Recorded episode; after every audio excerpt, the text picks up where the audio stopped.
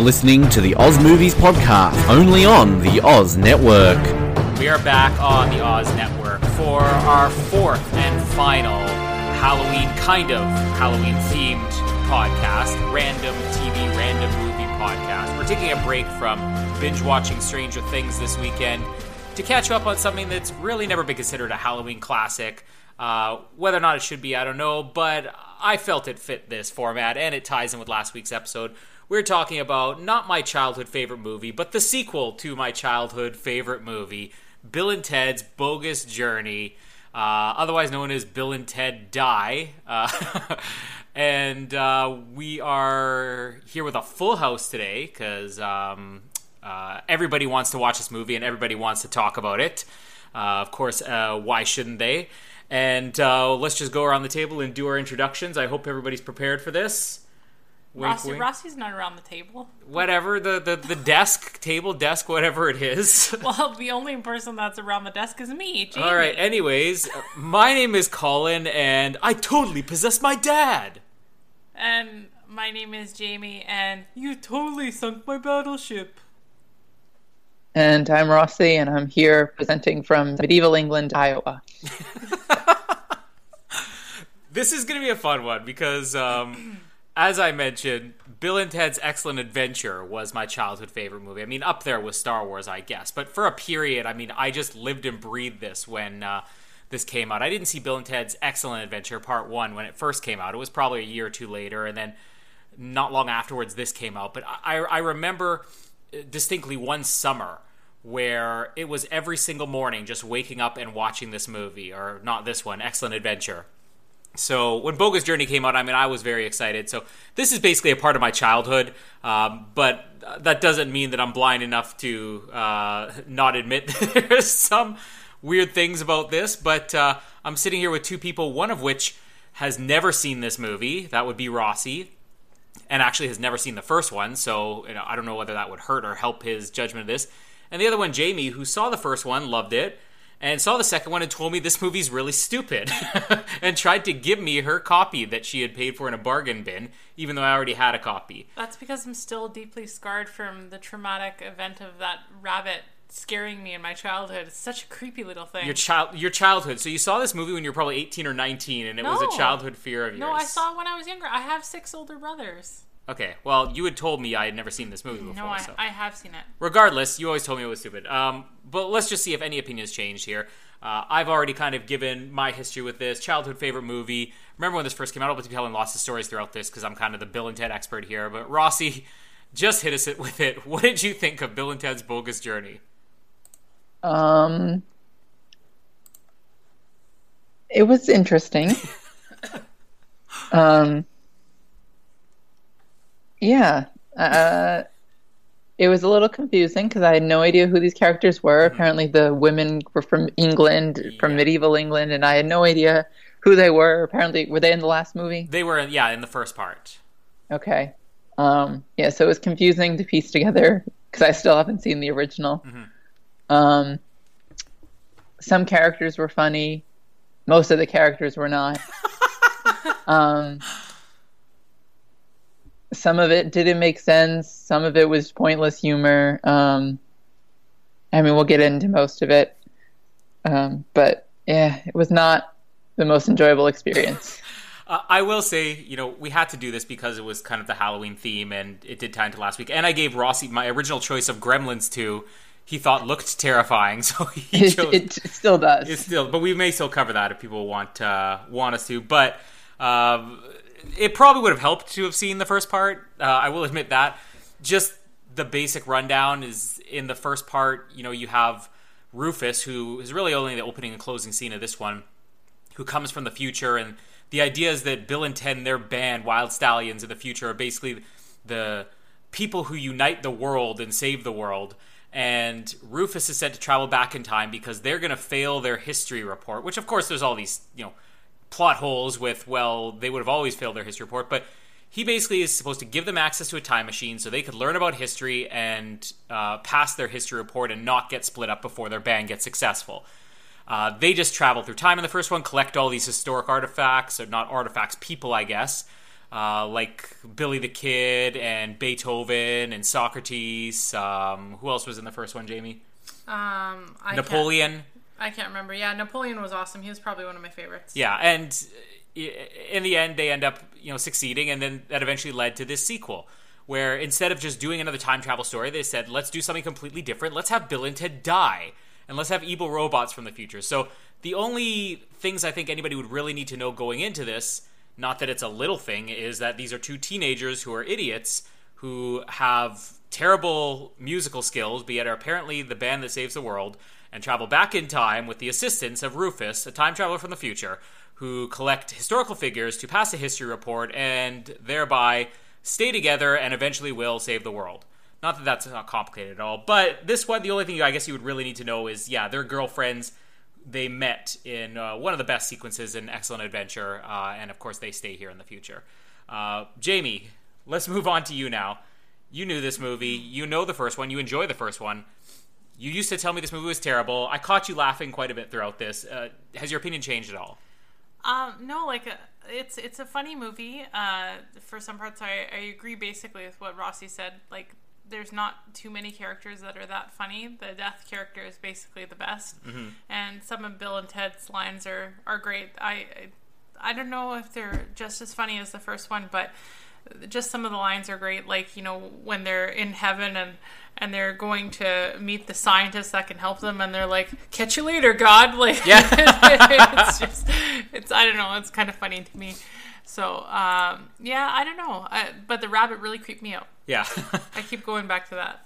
Um, I mean, this is an interesting movie. Just we're going to go through a bit of the history here on it, because I don't think they ever made the first one with intention to make a sequel.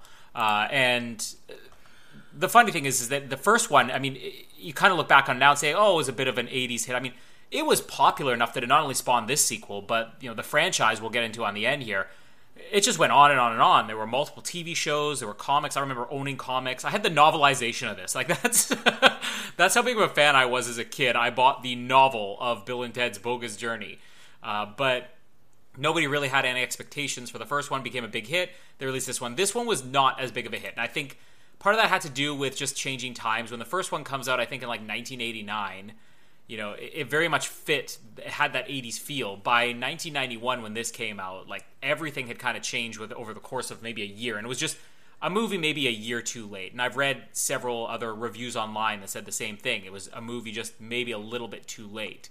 Uh, but the most exciting thing is we're going to get on the end here about the uh, proposed Bill and Ted 3, which is still in the works. Uh, Bill and Ted, of course, are played by Alex Winter. Who doesn't love Alex Winter here? Uh, I'm going to kind of make jokes here because does anybody know who Alex Winter is outside of Bill and Ted? Uh, but uh, the other guy, Keanu Reeves, maybe one of the biggest movie stars to ever live. Woo! That's the reason Jamie's on this episode. If you listened to the end of our Clue episode last week, um, was that you know Jamie's a big Keanu Reeves fan, and I can convince her to watch anything if Keanu Reeves is in it. Uh, Rossi, are you a fan of Keanu Reeves, or do you have any knowledge of who Alex Winter is? Um, I did look up who Alex Winter was, and he has not done much since this. The only thing that was notable was possibly the third movie, Yeah. but um, and I genuinely don't have much knowledge of Keanu Reeves either. So Are you serious? I don't know if we Uh, can be friends anymore. Uh, Alex Winter kind of transitioned. I remember even at the time Bill and Ted came out, you know, I would find any newspaper article or magazine about Bill and Ted and, you know, try to read up on it. And even at that time, Alex Winter was saying, you know, I don't really want to be an actor. I want to be a director. And that's basically what his career has become. He's, you know, a big TV director and stuff like that. And um, I think he worked, you know, uh, writing some stuff too. Uh, but yeah, Keanu Reeves, one of the biggest movie stars. Like, have you seen The Matrix? Uh, You know The Matrix existence, right, Rossi? yeah. I forgot. I, I, I like have seen it so long ago that I forgot that he was in, in it. But yeah, I've forgot seen Keanu it. Reeves was in The Matrix. Well, I don't like The Matrix. That's another story. Okay, I mean, I don't like The Matrix two or three, but I'll agree with those. Not the first one. Um, yeah, it's it's still fun though because Keanu Reeves he was kind of plagued by this role for years. You know, the the dumb. Uh, what would even be the way to describe him? Airhead, I guess. Uh, California Airhead, uh, and so many people had trouble taking him seriously for so long. Because I guess even in every other role, I mean, I kind of have always pointed out that no matter what movie you're watching, Keanu Reeves has a Ted moment in it, you know? And even there's that one moment in The Matrix where Morpheus jumps between buildings and he just goes, "Whoa!" Like it's it's such a Ted moment. It's just I think there's a lot of that's what Keanu Reeves is. But Keanu Reeves is like a pretty intelligent guy and took a long time to shake this. So uh, I always kind of believe that he looked back on this a little bit embarrassed, and it's only in recent years as they're talking about Bill and Ted Three, and he has no need to ever go back to a franchise like this, and he's all excited about it. I realize Keanu Reeves really loves this, and I think both of these guys, the chemistry they have together, is fantastic. But then, of course, we get other characters that are introduced in this one as well, and uh, like the first one was mostly made up with um, Bill, Ted, and then a little bit of Rufus, who's their mentor, time traveler. Uh, and then they had all the historical figures. Here, they kind of collect people from the afterlife. So uh, I think we've already gotten opinions on who the best character in this movie is. Uh, pretty much hands down, we agree it's the Grim Reaper. Death. What? Oh. Oh, Jamie Sorry. was looking at a picture of Keanu Reeves that's on the computer screen. I was. I'm so sorry. I didn't know that you wanted me to answer something. I was so distracted by his beautifully, you know, cut up face from John Wick. Um, Death was the best character. Is that yes, what we're talking Death, about? Death was the best character. Okay. Yes. Yes. All right, so Don't in, don't fear the Reaper. in this movie, it's going to start out like your typical Bill and Ted movie. It's going to transition, but let's jump into it here. So much like the first movie, it starts out with a scene from the future, uh, which we will eventually be introduced to Rufus. But this is Bill and Ted University, so this is what the future is. It's a complete parody. Uh, where in the future this band has just somehow miraculously united the world and given them everything that they ever needed, and everybody lives in peace. Uh, so at Bill and Ted University, we have Professor Rufus show up in his time machine, which is the same phone booth from the first movie. Uh, and he brings out, you know, their panel of educational figures here for history class, which is uh, Thomas Edison, Bach, uh, Jim Martin from Faith No More, and uh, I think the name was Rhea Paschal, which I remember I memorized what this was when I was a kid. The inventor of the stationphonic oxygenic hypophonographical phonodeliverbrator. I think I butchered it there. Stationphonic oxygenic amplifiographical phonodeliverbrator. Okay. Anybody gonna correct me on that one? I have no idea. It sounds about right though. All right.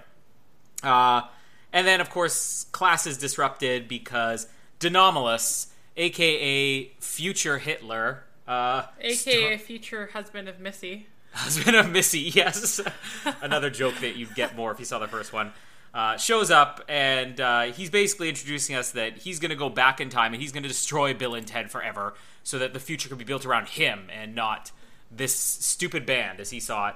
Uh, and he introduces robot evil Bill and Ted. So this movie not only has real Bill and Ted, it has two evil robot Bill and Teds, and it will get even crazier from there. And evil robot Bill and Ted are exactly the same as the original. Uh, they, you know, have some technology, some ways that they can communicate through time, which I don't really understand. Uh, they're made of metal, which they make constant jokes about, heavy metal jokes. And uh, then we go back to introduce to the real Bill and Ted. So this is where the plot really starts. The evil robot Bill and Teds are coming from the future. And they have robot chubbies. They, yeah, we'll get into the robot chubbies in a minute. And uh, I just think that's the most hilarious word for like you know like a what's the erection. That's hilarious too. Chubby. Jamie's replacing Chubby erection. dong as the inappropriate word on the Oz Network. So Bill and Ted, we're now five years, they say, into the future. So technically, considering the first movie, even though it came out in '89, it actually starts by saying San Dimas, California, 1988. Uh, it's actually now five years later, so this should be 1993, I guess. But they're auditioning for the Battle of the Bands, which is uh, what this entire history-changing event's around, and they're still terrible. So five years later, despite the fact they ended the last movie saying maybe we should learn how to play, uh, they're still the world's worst band. You have Mrs. Wardrobe there, who's the uh, one, I guess, picking the bands. Is she saying like, "You guys suck. I'll give you a chance, though. I'll put you on last." The girls can play, and the line Rossi was talking about, uh, where they're saying, "Well, girls mature faster than guys," and then Ted's like, "Yeah, I mean they started in the 15th century," and then he's like, "Shut up, Ted." It's like, uh, I mean they're from medieval England. Shut up, Ted. Medieval England, Iowa. so there's some funny moments here, and then of course they get into the Battle of Bands, but they throw the 521st birthday party for Elizabeth and Joanna, the princesses from medieval times. And uh, at the birthday party, we're met with Ted's dad, who is married to Missy. Now, Rossi, the joke here is that in the first movie, this girl, Missy, was married to Bill's dad, which they reference here. Uh, but that she's only like three or four years older than them. So there's constant jokes where they're checking her out, and it's like, you know, it's like, hey, you're checking out your mom, and then it's like, shut up, Ted. And it's like, remember when I asked Ted's like, remember when I asked your mom to the prom? But here she just jumps husbands, and now she's with Ted's dad. Quickly, we're introduced to another character that was mentioned in the first one. This is probably getting even more confusing for Rossi. Now he actually thinks there's a real plot here. Um, Colonel Oats from Oats Military Academy. the way that uh, they were going to be broken up in the first movie was that Ted was going to be sent to military school. Now we actually meet this guy, and this is all going to come up later. And then, of course, there's a uh, uh, quick joke there with the Missy thing where uh, it's like, uh, yeah, maybe you'll marry her next, and then, uh, yeah, then you'll be your own stepdad. Uh, maybe we'll just finish off there, or let's just lump it there since not much to talk about other than how funny their rambling is when they're proposing to the girls with their cheap uh, what are those things called? Like where you put a quarter in, you get a plastic ring out. Um, dollar store rings. Yeah, when you when you put a quarter in, they call it a dollar or something. Okay. Is Rossi still there? Is Rossi still there, or are you just? Is it lost? mood rings? Oh, Uh, Maybe that maybe it was a mood ring. I just think it looked like something you get out of like a vending machine. That's what I was well, looking women for. are moody, so maybe it is what it's called. She said it, not us. Uh, so yeah, they propose, and uh, there's a funny speech there where they're going on about all the creatures, the various beasts, bears, blowfish, catfish. Oh no, wait, that's freshwater. Uh, Rossi, I'll let you start off there. The entire opening of the movie. Tell me if anything I'm missing there, and what are you thinking at this point? Um, I was okay with the movie up until th- this point. Like I, I thought it was like I wrote down all I wrote for the note for my notes were the quotes that I enjoyed. Because like there's going to be no story to this, so I don't need to take pay attention to the plot. um, considering we went from one of the most plot intense movies Yeah, last week to this, it's like I don't need to pay attention. So all I wrote down were the quotes, and you mentioned it. The quote about being your own stepdad that was so funny. Um, mostly like I didn't think it was that confusing. I feel like I'm now more confused after you explain who these characters are. um, I think the knowing about who the military guy was was more helpful because that makes sense. But like, not much. I thought it was weird that they're this supposed to be like you told me that there were the band about the future thing in the la- like in the off recordings, and I was like okay, and then they like suck, and I was like really confused. Some of it didn't make sense, but I was like, it doesn't need to make sense. this Um, is basically "Dude, Where's My Car" with time travel. I mean, I was like thinking that like that's what it felt like. yeah, and I, I was all I was thinking in the beginning when they were in the future, when the when they bring out all these like Beethoven or no Bach and whatever. Mhm. I was like, I wonder where these costumes are sitting. Are they in some like storage shed in California or something, just like draped over and whatever, like neglected? That was that's what I was thinking of. But you're wondering about the costume design of Bill and Ted's Bogus Journey. Which, funny well, enough, what happened too. to them? Whatever happened to the costumes from Bill and Ted? Yeah, they are they just hanging in some like workplace in some California workshop or something like. You would love watching Excellent Adventure now, having seen this, because it's all historical figures, so you get tons of period costumes. I don't know if that's more exciting to you. I'm so thrilled. Uh, anything else you want to add? Birthday party, Who's oh oh five hundred twenty first. Yeah, yeah. Um, yeah, it was fine. I thought it was weird that they said, "Will you marry us?" Yeah. I was like, "What?" I don't know if that was supposed to be a joke or if that was just like they're stupid, so haha. Like I, I didn't get what it was, but I thought it was it was all right. there are at least a couple of jokes in this movie that I'm not sure if they're jokes or it's some in reference, and maybe we'll get to those later on. Jamie, your turn. Uh, opening section of this movie. Uh, it's been a long time since you've seen this. Did you remember any of this? And uh, talk about all those futuristic costumes that you were obsessing over. I actually, um, I remembered the second part of the uh, uh, movie more than the first part, but um, I, I thought that it was good. Um, the one thing that I'm going to complain about for the whole movie, though, not just for the first part, is that uh, Keanu Reeves is wearing way too many clothes. no, but um, you know, Rossi did way, way more than even I did. I like all the podcasts I've recorded with You've you. never taken a no, note down. I, I've never taken any notes down, so it's kind of just always like whatever I remember, which I'm really taking a gamble because I can't remember much. But yeah, you have a terrible memory. but no, like it was it was great. I thought that the robots were funny and The Ropers? What? the They were in this? robots. The robots, okay. were funny. and when they uh, came in and they're talking to the girls and and they're like, "Get up" uh, or whatever, and then they're like, "You better put out" or whatever. Uh, well, you're skipping to like halfway through the movie or two I thought we were talking about the half first half of the movie. See, you've already forgotten what we're talking about. No, just up until the proposal. And anyways, I, I thought that the effects that they had for the robots were cool though too. Like when they were introducing them in the first part, when Mm-hmm. Denominal, Denominals. yeah, that guy, when he uh, was uh, invading their school area there, and the robots like kind of took the skin off their face. I thought that was really cool. Yeah. And I thought that actually was pretty forward, probably for the time. I don't know. Yeah, well, I mean, the first movie, you can look at the effects, and some of it looks cool in an 80s way, but I mean, it's very clearly 80s effects.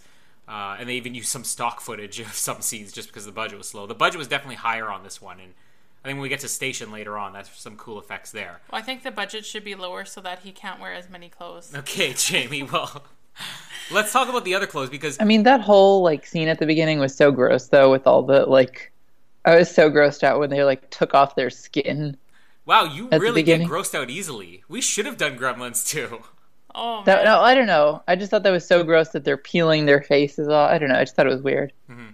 have you ever watched like Jeepers Creepers? No. You'd probably be horrified. Just out of curiosity, let's go around the table. This is Halloween month, and we have basically just covered funny stuff. We have not covered any real horror. Uh, but what is the not even your favorite, but what is the scariest movie you've ever seen?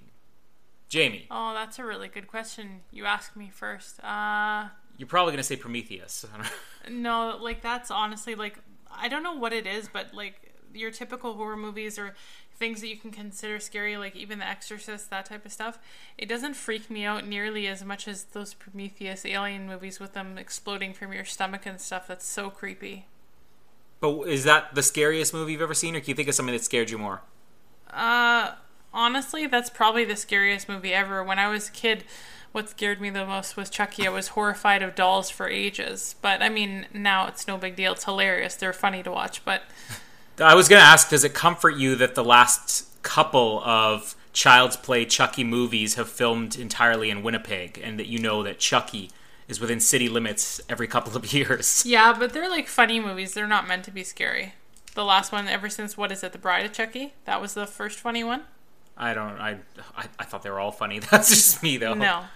Uh, yeah, it honestly would probably be like those alien movies. That'd probably be the scariest thing for me. Rossi, is there a particular movie that scares you more than others? I don't watch many scary movies, like horror movies, typically. Um, so I, out of the ones I've seen, like the scariest was probably like Alien. See, I'm not weird. Well, you are kind of because you watched Alien with me and were fine with it, and then you watched Prometheus and you were covering your eyes. It was just, I don't know. It's just, it bothered me. It made me feel uneasy. Mine's kind of a weird one, and it's going to be the, the most obscure reference ever. Uh, I'll just start by saying I mentioned this on other podcasts. Really, there's nothing that scares me. I mean, I'm not saying, hey, I'm fearless. I'm, I'm saying, as far as movies go, I kind of just approach them differently. I don't look at them getting into the stories. I, I just look at it as like, well, I wonder how they made this. Uh, but there was one movie with Richard Gere called The Mothman Prophecies. I've never seen it. I know you haven't. It's maybe we should do an anniversary month of the Mothman Prophecies, a bonus episode. Who knows? But movie came out like I think 15 years ago or something, and there was just something. It, it's not like you know your jump scare movie. It's not your gross out horror. It was just really eerie and uh, kind of confusing. And most people don't consider it a great movie, but it probably didn't help that I saw that I think at a midnight show, and then I walked home. Nice burp Yeah, recovery sorry. there. Uh, Jeez, you pig. Um, but I walked home and it was like it wasn't. It would be different if you walked down residential areas. But when you're walking and there's basically no houses around, it's a little bit eerie. So something about that movie was always unsettling for me. But Uh, no, nothing really scary other than that, uh, except for maybe Easter ba- basket stuff that's going to come up. Oh my goodness, yeah, like when the rabbit's taunting him and he's like, You took Deacon's Easter basket. Yeah. It was so creepy for me when I was Yeah. a kid. Do you want to just talk about the end of the movie while we're here, or do you want to wait until we get to those parts? So creepy. so creepy. Um, so very quickly, evil robot Bill and Ted they land at the Circle K, which this is a bit of a throwback to Bill and Ted's Excellent Adventure when Rufus landed right in front of Bill and Ted at the Circle K, and he had that line, "Strange things are afoot at the Circle K," uh, and.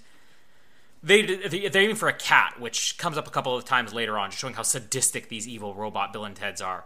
Uh, and then they have uh, Bill and Ted as they're saying goodbye to the girls, and they have this comment about, uh, you know, maybe one of these days our girlfriends will actually sleep over. Our girlfriends are most chaste. And then it says, yeah, but at least they're not dating our dads. uh, and they get in the house, and then immediately uh, their girlfriends are on the phone. It's like, how did you call us so fast? And it's basically evil, evil robot Bill and Ted breaking up with Bill and Ted. They, they have this master plan to get them and kill them. And I don't know why it needed to be that they needed their girlfriends to break up with them. Well, I guess they kind of just needed to lure them away, but it wouldn't have been that hard. They're dumb. Uh, they break up with Bill and Ted, or Bill and Ted break up with Bill and Ted posing as their girlfriends. And uh, they sit down and they watch Star Trek. Now, uh, I have never seen every episode of Star Trek, but I think this is a famous episode of Star Trek. Uh, and the location, I think, is what was cool. And uh, this location, Rossi, did you even catch that the episode they're watching, the location that you see that they go to when they kill Bill and Ted later on?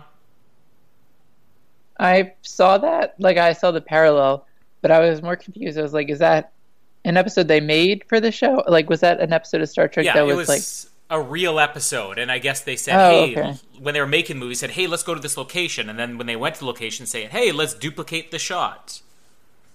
But yeah, I was Yeah, just always wondered if nice. anybody caught that because I saw this as a kid, and it probably took like about ten times before I caught. Wait, I think this is the same place they were watching on TV. I mean, uh, they kind of spell it out, like for the adult, like for any adult that would be watching, they kind of like Yeah, very adult. explicitly show the exact same thing, like the same exact shot, like the camera pans the same way, like Yeah, not children because children are dumb, as we're learning. Um, exactly. So evil robot Bill and Ted show up at depressed real Bill and Ted's house, and uh, they're basically saying, you know, we we're going to take you to the girls. I think they said they just could have just gotten them to follow. This is again a bit of a joke because in Bill and Ted's Excellent Adventure, when Rufus is trying to tell them, hey, I have this time machine, they're like, well, how can we trust this guy? And then Bill and Ted, from about two days later, come back and meet Bill and Ted at the beginning of their excellent adventure and say, you know, hey, you need to trust this guy. So this is like, they're just like, hi, how's it going, Bill? Hey, how's it going, Ted? Like, they're just old friends or whatever. Uh, they lure them into a van, drive them out to the middle of the desert, and this is where they turn on them. So evil robot Bill and Ted become evil robot Bill and Ted. And when they're basically saying like, you know, it's it's cold back here, can we get some heat? They're like, shut up, losers. and then my one of my favorite lines of the movie is just the sincerity that they deliver it with, where Ted says, "Bill, that other you is a real jerk." and he goes, "Yeah, I got to remember to be more considerate towards myself when I become him." So they get them out of the van. They say, "Well, the girls aren't here, but we're totally going to kill you." You know, they take them up to the top of the cliff. They drop them off the cliff. Bill and Ted are dead. Um, not after they hawk loogies on each other, and uh, we're introduced to the Grim Reaper. So we'll just, uh, I guess, cover this first Grim Reaper scene here because here is the star of the movie. oh, Uh, he's awesome. He's yeah. so good. And and the way that he's introduced, it's great. It's like, Ted, it's the Grim Reaper, dude. Oh, how's it hanging, Death? yeah. he just doesn't even They're care. always so formal. Um, I, I want to start by saying William Sadler, who plays the Grim Reaper, I had never seen him in anything before this because I was a kid. But you know, Rossi and I were talking about Die Hard last week, and he has a Die Hard connection. Because I don't know, Rossi, you said you're a fan of Die Hard. Have you seen the other movies in the franchise, or just the first one? No, I've seen them all. I just I can't I can't place who the guy was though. Yeah, he's In the movie. He's the villain in Die Hard. So the guy who plays Death is William Sadler, who plays the villain in Die Hard Two. And I think the most famous scene of him is uh, when he's introduced. He's watching news in a hotel, his hotel room, and he's completely nude, doing some type of yoga or martial art yoga or something like that. And I even told Jamie, I'm like, you wouldn't believe it because he's got these baggy robes. Like he has like one of the most ripped physiques you've ever seen. Uh, Jamie couldn't have cared less. She was more interested in Keanu Reeves having too much clothes on. Uh, yeah. But anyways, William Sadler is amazing. I think he's gonna be our main talking point here. Uh, just how serious he is, and he transitions to getting really goofy. Like it doesn't start right away. Bill and Ted basically, you know, say, you know, uh, can you bring us back to life? He goes, you can challenge me to a contest. Uh, you know, what if we win? Uh, it's like nobody's ever won. Hey, we got to ditch this guy. They give him a wedgie, which I guess in 1999 one or 1988 or wherever was called a Melvin, uh, which becomes something. Why are you looking up topless men on your? Oh, you're looking up William Sadler shirtless. No, see, I'll I'll pull it up on the computer while we're talking here, Jamie. Ro- Rossi, can you do you believe these are the things that go on when we record every episode? Yes. Yeah, well, I think Ben's not surprised either. Um, Keanu Reeves is like the star of my Pinterest man candy board. which is not the first time that's been mentioned on here either.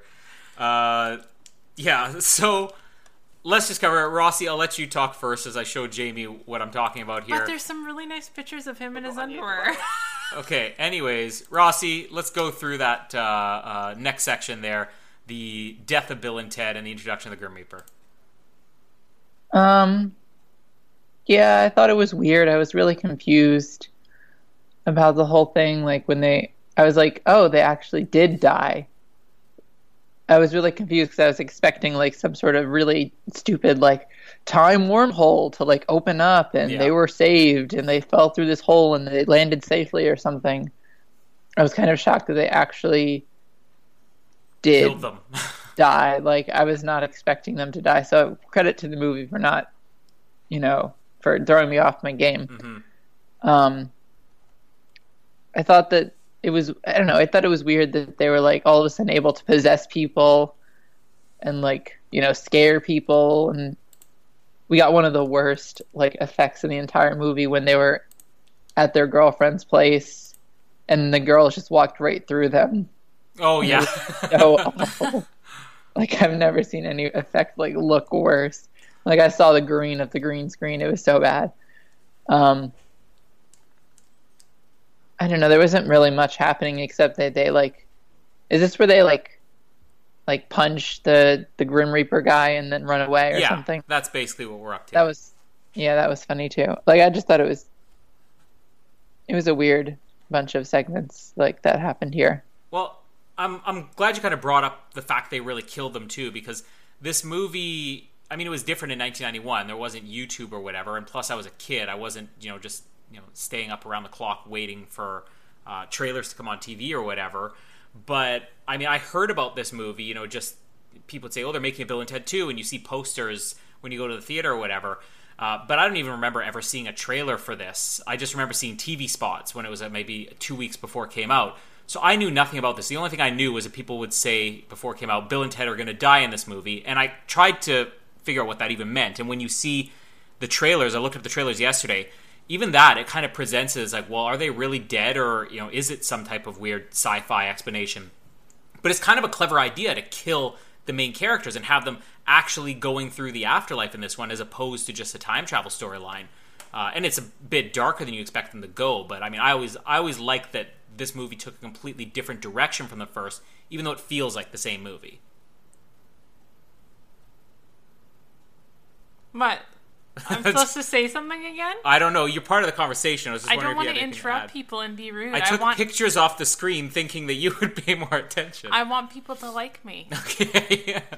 Um, the, the the whole sequence we talked about there, the death of Bill and Ted, death. yeah, I thought it, I thought it was actually really cool. By the way, um, their their makeup that they had on the their face, I thought it was very clear that they were actually supposed to be dead because they didn't change anything else around them really, like for the color. Well, I think they did change the color for. I mean, it's it's yeah. I kind of get what you mean. They made them look black and white, and everything else just looks faded. Yeah. yeah. It wasn't Yeah. so much makeup, more just uh, an effect, an optical effect. But yeah. I don't know. So yeah, I liked it. Boy, am I glad I picked this movie this week. Lots of opinions. We're talking about I death. wa- so wa- what about death? I watched it for Keanu Reeves, and then the death guy was like the funniest, most entertaining part of it. Come on. Okay. Well, I mean, we haven't gotten much death at this point, but I did show you the video, his martial arts yoga naked from Die Hard 2. Um, anything you you, want to comment on that? Let's you- let's talk about since Keanu Reeves has a shirt on for this whole movie. Shut up! Let's talk about somebody else who's shirtless, William Sadler. Okay, well, the guy himself isn't particularly attractive in the face, but I mean, everything from the neck down looks nice. And Bill and Ted came like a year later, so I mean, he's kind of on a roll, I guess, at this point. Uh, it's probably where his role ended. he, but- he probably has a role in, in that video. All right. he has a robot chubby. Uh, so Bill and Ted they run away from the Grim Reaper and they start making their way back to the city. Uh, the evil robot Bill and Ted decide not to take the van; they stole a Porsche. Uh, so the first place that Bill and Ted go is they show up at the police station. So Ted's dad was uh, the I don't think he was the chief of police. He's like the captain or he's a captain or something like that. Yeah. And he's holding just a briefing here with all the police officers. And this is one of my favorite scenes of the whole movie, where it's not even Bill and Ted that are the stars, this is Ted's dad and whoever it is that plays the uh, the other guy here, uh, the co-captain or whatever. So they're like, we got to figure out how to, you know, get word to the princesses and all that. And they figure, well, let's possess my dad. He's a police officer. People will listen to a police officer. So Ted jumps off of a desk, Ghost Ted, uh, possesses his dad, which I just have to say, the guy who plays his dad, I don't even know this actor's name, nor do I know if I've seen him in anything else. He gives the most incredible Keanu Reeves impression here. It's it, it, you could uh, just imagine that if if Keanu Reeves was wearing a costume of an old man, this would have been Keanu Reeves. Like it's absolutely incredible the way that he delivers his lines and how he gets it. But we get some of the fun lines. You're like, I totally possess my dad. And when they do the air guitar, and Bill's is a regular air guitar, and then the dad's is like some folksy. Uh, what are you doing, Jim? I'm not even to tell people what you're doing right now. Can you just focus? I'm sorry, I don't have ADHD. Rossi, I wonder if you often do things like in the middle of episodes and just completely tune out. Uh, if we had a camera, would we be seeing anything odd that shouldn't be mentioned on the air? Um, just a disinterested look. Okay. Which I assume is probably your regular look most of the time. Am I right on that? It's accentuated because of the movie. Okay. oh, I can't wait to get to some of the really good stuff here. I'm not on video, right? No, you're not on video. she, she had this really worried look on her face there for a second. Um, but anyways, so they, they possess the dad. Like, You're not on video. Just let me finish the episode. now you embarrass me. I, I was. It's just- not like she was picking her nose, people. I wasn't picking up my nose. I was looking at my. I was looking at my boobs. Don't. You don't have to mention it on air. Do you want me to edit that part out, or you want me to keep this in the episode? I'm totally confused. I don't care. I'm just. I'm just distracted. As long as there's no video. Anyways, go on with oh, the Oh, episode. my. So it gets better where even though Ted's dad does like the best Ted impression ever, uh, when Bill jumps into the co-captain, that that guy's just not even trying at all. Like, I totally believe you, dude. and then when they're just uh, like, I don't think they believe us. Well, let's try something else. They walk out, catch you later, cop dudes. And you just hear the guys kind of like mocking. Yeah, catch you later. Uh, when they walk out, they leave their dads or the dad and the other guy, and they're just completely lost. Uh, so the next thing they do is they show up at a seance, and this is where Missy is. There's really no other point other than the joke of Missy marrying everybody. There's no other point to Missy being in this movie. There certainly isn't uh, a point to her being in this scene other than we've got the actress back. Let's to, use to, her to look down her shirt. to look down her shirt, basically. Yeah, which is what Jamie was just doing. That's what it was. She was recreating the scene. yeah, exactly. She's starting to mime everything here. See, I was doing it subconsciously. She's gonna be even giving herself a Melvin by the end of this episode. Oh my goodness! You, okay, I wanted to actually ask you guys. Do you know what that even is? I, it's a a wedgie. Is it okay? Well, what else do you think they do when they yank up their underwear and they go, oh? Well, I don't know. I thought it was like a, a wedgie, maybe on like like like the dick side. I don't know. Okay, so Jamie again was probably staring at something else, either a shirtless man or her own chest, when I had the line not even three minutes ago where I said they give death a Melvin, which I guess was the 1988 or 1991 slang for a wedgie. No, I know, but it was just it's so weird, and I I thought that they they pulled it. Oh no, wait, I guess that would make sense. I because I thought people gave wedgies like in the butt, but they pulled it in the front. Yeah, um, Rossi, I'm going to give you a chance to contribute here. Uh, I just posted something in our chat there. Do you want to just contribute since you're like the research guy? Give us the definition of what Melvin is. So I'm reading this thing. You can read it. Yes.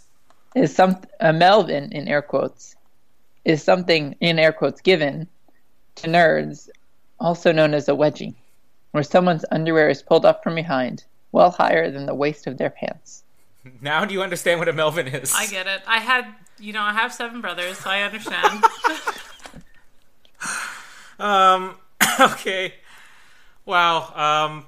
So the seance. One bit of trivia here: the two writers of this movie, uh, Solomon and Matheson, who wrote the first part and this part, they cameo right here as the two men at the seance. And I just think the seance is hilarious that uh, they're just asking who do you want to meet, uh, who do you want us to call forward, and they're mentioning people like you know Gandhi and whatever, and what were some of the other ones? Clark Gable, and then the one lady's just all excited. President Chester A. Arthur. Wasn't one of them like Celine Dion?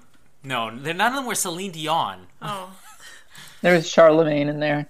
Oh, Yeah, that's that's what it was. That's what I was thinking of. Yeah. Oh, Celine Dion probably wasn't even a star at this point. Maybe just becoming a star. I don't know. Yeah. Um, probably known in parts of Canada, nowhere else. Why are we talking about Celine Dion? Ben's not even on this episode, and we're talking about Celine Dion. She's really gross. Okay. Your heart will not go on. Sorry. Rossi, you're the only American contributor here. Uh, who is President Chester A. Arthur?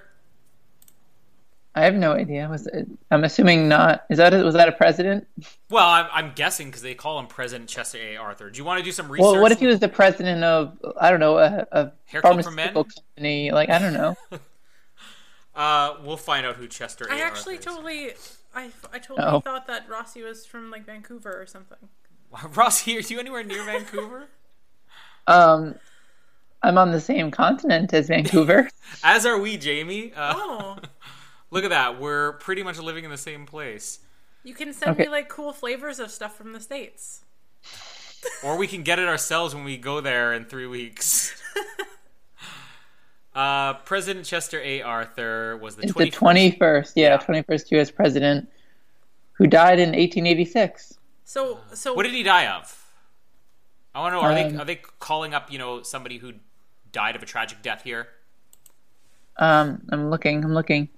Um, da, da, da, da. he became seriously ill, and on November 6th, da, da, da, his, he ordered his things to be burned. He suffered cerebral hemorrhage and never regained consciousness. so what? How many presidents are they up to now? Like, what is what? Is, what number is Trump? Rossi, what number is Trump? He's like 45. Yeah, so like forty five presidents. Interesting. Yeah. So glad we talked about the presidents of the United States here. Uh, so at the seance, um, they uh, basically start swirling around as ghosts. It's like uh, Bill and Ted, Bill, or it's like uh, his most excellent friend Bill were murdered, and uh, Missy just gets the idea this is an evil spirit. She pulls out the what was it called the the Book of Forbidding Spirits or something like that, and they cast a spell. Uh, which I believe the trivia for this is something like it- it's another reference to Chris Matheson, Ed Solomon. It's something like Chris and Ed rule the world, pronounced backwards or something like that. Uh, so if anybody wanted to tag the end of this episode or uh, send us the clip of this, uh, let's just play it backwards maybe, and we'll hear Chris and Ed rule the world. Anyways, so they end up getting sucked into a vortex and they fall all the way to eternity. So we'll leave all the stuff after that as one grouping. Uh, the possession scene and the seance scene. Rossi, anything you want to add on these? Are you enjoying the movie a little bit more or are you just even more confused here? Um, I thought the seance scene was fine. It was completely unnecessary. It was just there for the cameo, like the writers or whatever. Um, but I thought it was fine.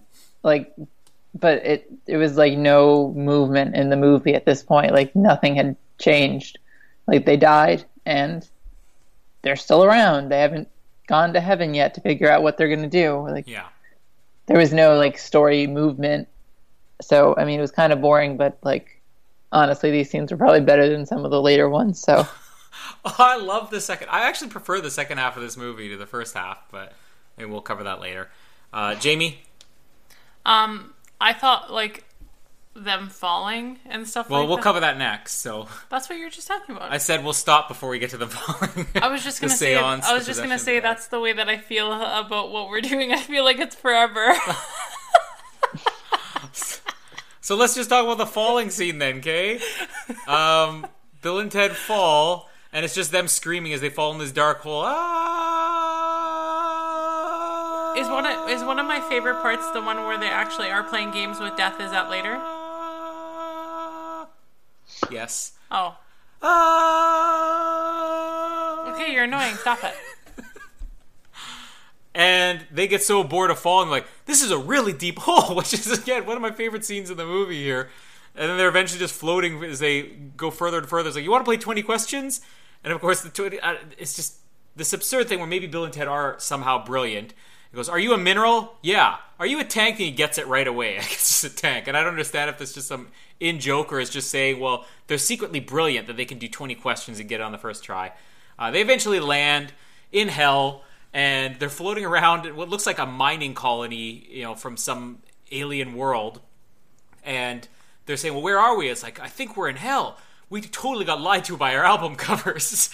And they see the devil, they get his attention, and he starts luring them towards him. They start realizing he's about to throw them into a furnace or something. Uh, so they climb up, and there is a deleted scene which appears in the trailers here, uh, where the the devil's like dangling a rat or something like that in front of them. And I, I'm sure there was no point to it being in the movie, uh, but they end up, you know, going through this uh, gauntlet where you're not sure what it is. There's all these different tunnels. They go into the first one, and then Colonel Oats is there. So this is the military academy guy we had earlier. And uh, one of my favorite lines in the movie is when they give, he says, "Get down and give me infinity," and they start giving the push-ups. And they're of course terrified of this guy, and he's like, "I don't think I could do infinity push-ups." He goes, "Maybe he'll let them do us, or maybe he'll let us do them girly style." Uh, they eventually bail on him, just like they're very good at bailing on people in this movie. They're just good at bailing in general. Yeah. Bill and Ted run out. They're like, well, maybe we should split up. So they split up, and Bill goes into one room, and it's a birthday party. And it's just the way it's presented is so eerie. It just looks bizarre. It looks creepy. It looks like something out of your nightmare. There is some clever stuff in this movie.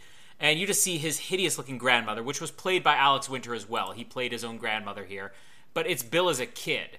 So now it's like some repressed memory of this terrifying grandmother asking for a kiss. Uh, and then you cut to Ted's, and it's again a very eerie looking house, and there's a kid version of Ted, and it's Easter morning, and he sees you know this basket full of chocolate. He starts eating all of it, and then the Easter bunny shows up. Now this is Jamie's real life nightmare. A talking Easter rabbit, Abbott.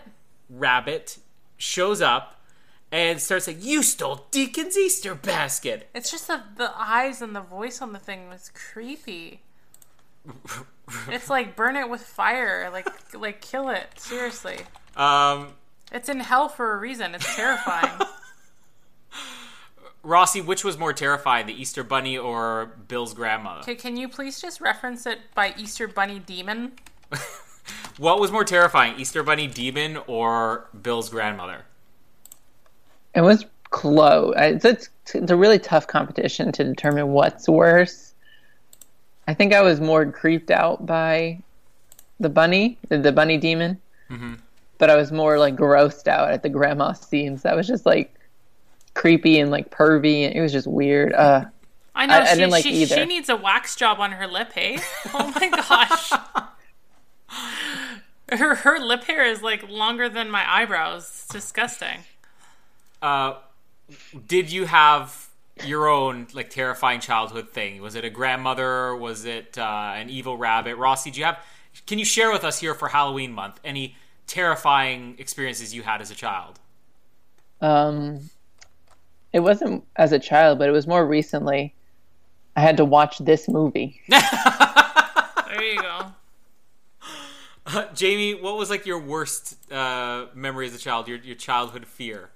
Uh, I wouldn't really call it a fear, but it was one of the things that stuck out um, for me. Is I was playing and I had this like um, I don't know how you describe it. I guess like a chest with a lid on it. you, are you are you spilling your water? Why is it funny? Because you ten minutes ago were staring at your own chest. oh, I get it. Okay, that is. You're fun. talking about a different kind of chest, right? Yeah, yeah, yeah. Okay. I, yeah, a chest with a lid on it. Now I get why that's funny. Okay, and so I had uh, books and stuff in there, but it was pretty much empty because being a kid, I took out everything that I wanted to play with. I took out everything I wanted to play with. I'm just taking myself into a deeper hole.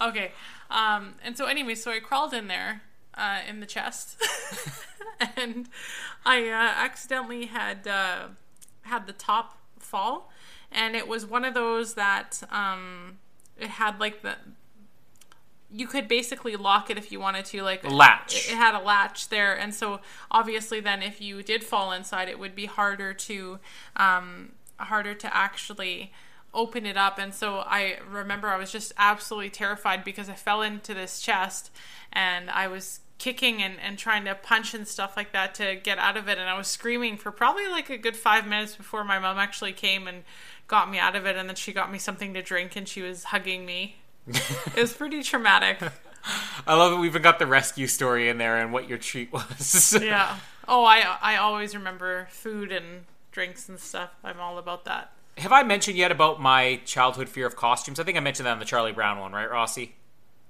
Um, we could use a refresher. Uh, well, as a kid, when uh, somebody explained to me what Halloween was, I, you know, thought it sounded really cool. You get to dress up or whatever, and then I had never seen a costume before, so I was maybe two or three years old, and uh, my mom came home, and I remember sitting in the living room. I was watching TV. And uh, well, I shouldn't say living room. We were living in a tiny farmhouse in the middle of nowhere, a little house on the prairie style, without an indoor bathroom, just because my dad was weird like that had like a seventy thousand dollar a year salary, decided to live two hours outside of the city with no plumbing. and you're talking This is not my nightmare, by the seventy way. thousand dollars like in nineteen In the eight, late late eighties, yeah. yeah, and he decides he wants to live. This isn't the nightmare part. It's just to demonstrate how weird my childhood was. Anyways, I'm sitting in the only room in the house, and my mom walks in.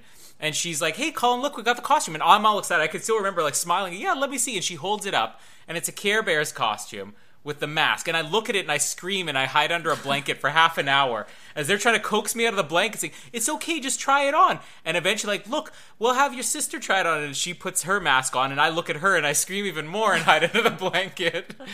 And I had this weird thing where I thought if you put it on, you were going to have that face forever and I, I was too young to really understand what it was. So I refused to go out, and uh, you know, my sister brought me home some candy. I remember that. The following year, I think I actually went out, but it was a mask. It was a clown's mask or whatever. It was just like a cheap kid's costume. And for whatever reason, my mom decided to keep that clown's mask right by my bed. So I would go to bed at night and I would see this clown's mask. Now during the day it was fine, but at night you're looking at it like it looks like you know Pennywise the clown now, and uh, I'm probably here what maybe three years old, and I'm just staring at this thing. I can remember I always from like youngest age had trouble sleeping. And I would be up at like two, three in the morning, just staring at this thing for an hour and a half, not willing to move, just terrified of this clown's mask sitting there, like it was going to come to life. So, if we were in Bill and Ted's version of hell, uh, I would be seeing clown masks and Care Bear masks because that was my childhood fear. Jamie would be locked in a chest, and Rossi, what was yours again? This movie. Yeah, that's right. He'd be Rossi lo- would be watching Bill and Ted's Bogus Journey over and over again. Okay, so so that was a good. That's my hell. Yeah. That was a good story, but Yeah. let's give the people honesty now. That Yeah. that's not your biggest fear. Your biggest fear. There's one thing. Well, there's one thing that's not really. No, a we've talked about this on other episodes. It's not a fear. There- hold on, hold on. There's one thing that's not really a fear, but just something that highly bothers you. Like it just disgusts you, which is rip paper. But that's Yeah. not. That's not even where I was going. Let's be honest now. It's actually balloons. Colin is like. That's not a fear though. That's just I don't Oh. want a balloon popping in my face, so I will avoid balloons. That's Oh. not like I sit there awake at night like there's a balloon on the other side of the room. The balloon's gonna get me. uh, you know what? If there was a balloon in our room, you probably would be like that. No. Yeah, yeah. Because when there's balloons around or whatever, you're like, no, don't get it near me. Uh, she's pretty much over exaggerating. It's still clown masks and Care Bear masks. but uh, I know what I'm dressing up as for Halloween.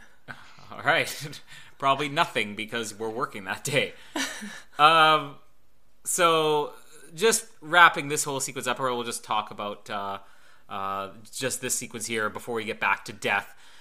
So they come out of here and they're basically saying we're in our own personal hell. And the devil appears again. He's saying, you know, you have to choose your eternity. And they say there's only one way out of this. We got to play the Reaper. And the Grim Reaper appears again, like the hero of the story he is.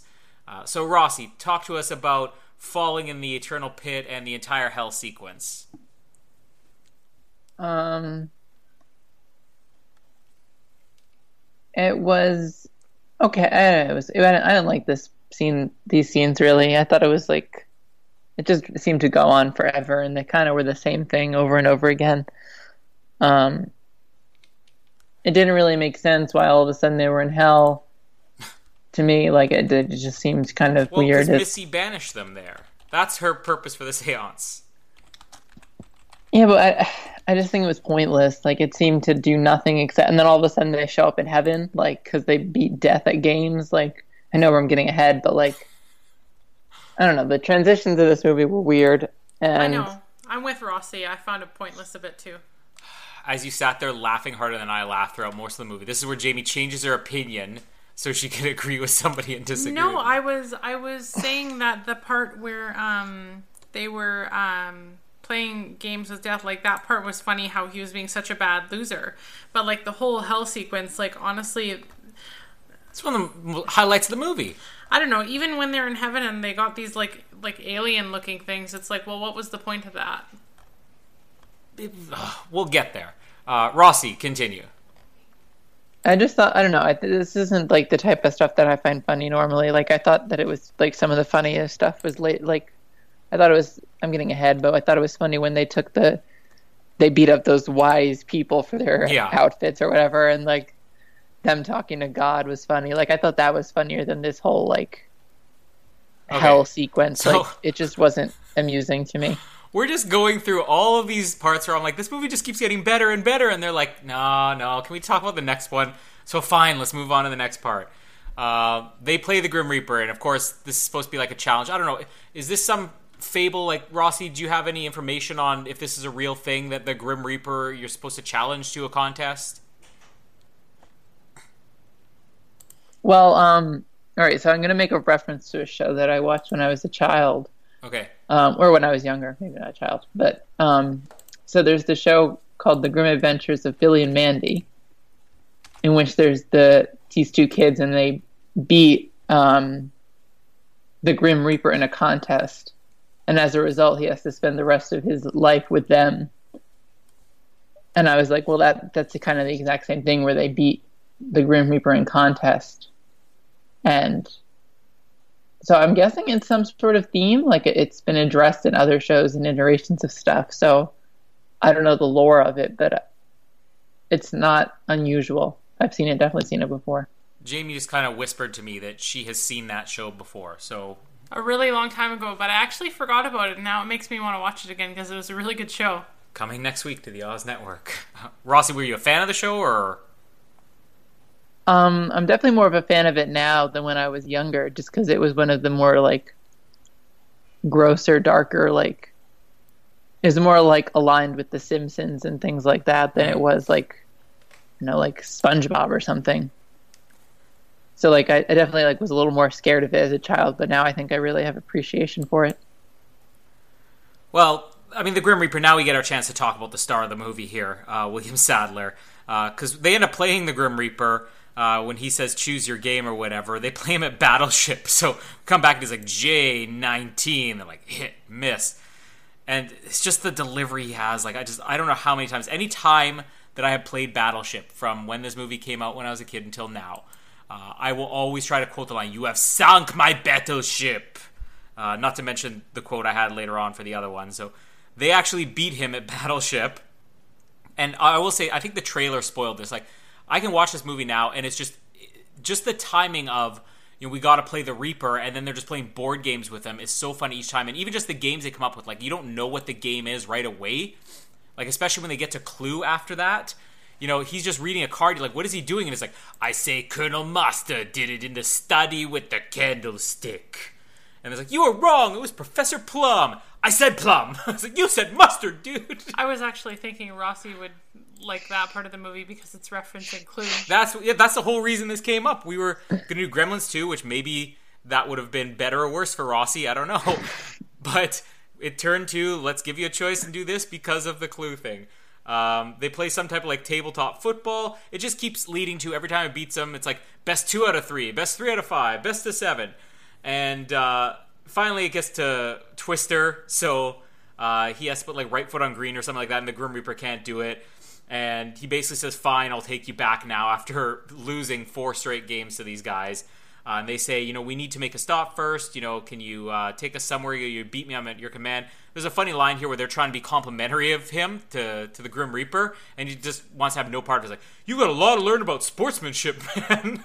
Just of the way that they talk to people, like it doesn't. They're not even like, "Oh, it's the Grim Reaper." You got a lot to learn about sportsmanship. Um, after this, they show up in heaven. So we're talking about the two sequences that have been mentioned by everybody that they actually want to talk about here. So maybe I'll try not to cover everything. So he takes them to heaven because they need somebody to help them build robots to fight the evil robot versions of them. So now the plot's back on here. Uh, as they get to the gates in heaven, they're saying only the most enlightened souls will enter. Uh, they basically grab three people beat them up to steal their clothes. And then Ted has a line, it's like, We're in heaven, we just mug three people. And Bill says, We better get out of here before we ruin it for everybody. and um, as they're trying to get in, they're like, "What is the meaning of life?" And they quote, "Every rose has its thorn." Uh, Death is dressed as a lady here, which they have a, a little bit of fun with. Uh, as they go up to meet God, and they're saying, "This lovely lady here is the Grim Reaper." Just the look that he gives them is priceless. Uh, and my f- favorite part here, where they say, "Congratulations on Earth! It's a most excellent planet that Bill and I enjoy on a daily basis." and then they basically say, "We need somebody, the greatest scientist you have." He said, "Station." Uh, they're roaming around heaven looking for the station guy. They find out it's two really weird looking aliens that look like they belong in like ghoulies or something like that. And uh, they're just like, death's like you assume they would have been human. Yeah. And uh, th- this is the one joke I never get. So they're playing charades in heaven. You got Albert Einstein, and I don't know the other characters, if anybody else recognizes the other characters there. Uh, but they're playing charades, and Station is saying it's a movie or whatever and it's like nine words, and I don't know why, but the Grim Reaper says, uh, what does he say? Um, uh, Butch and Sundance, the early years. And everybody goes quiet. It's like an inappropriate thing, and I don't get the joke. Uh, so I doubt Jamie's gonna be able to help me on this because she was just counting the words, realizing that's not nine words. Uh, Rossi, do you understand that joke at all? No, I'm trying to look up the uh, like the movie and see if there's some sort of connection to anything. The only thing I can like as far as the words go, the full title of the movie Butch Cassidy and the Sundance Kid: The Early Years is nine words, uh, but I don't get why that's a joke and why it's inappropriate.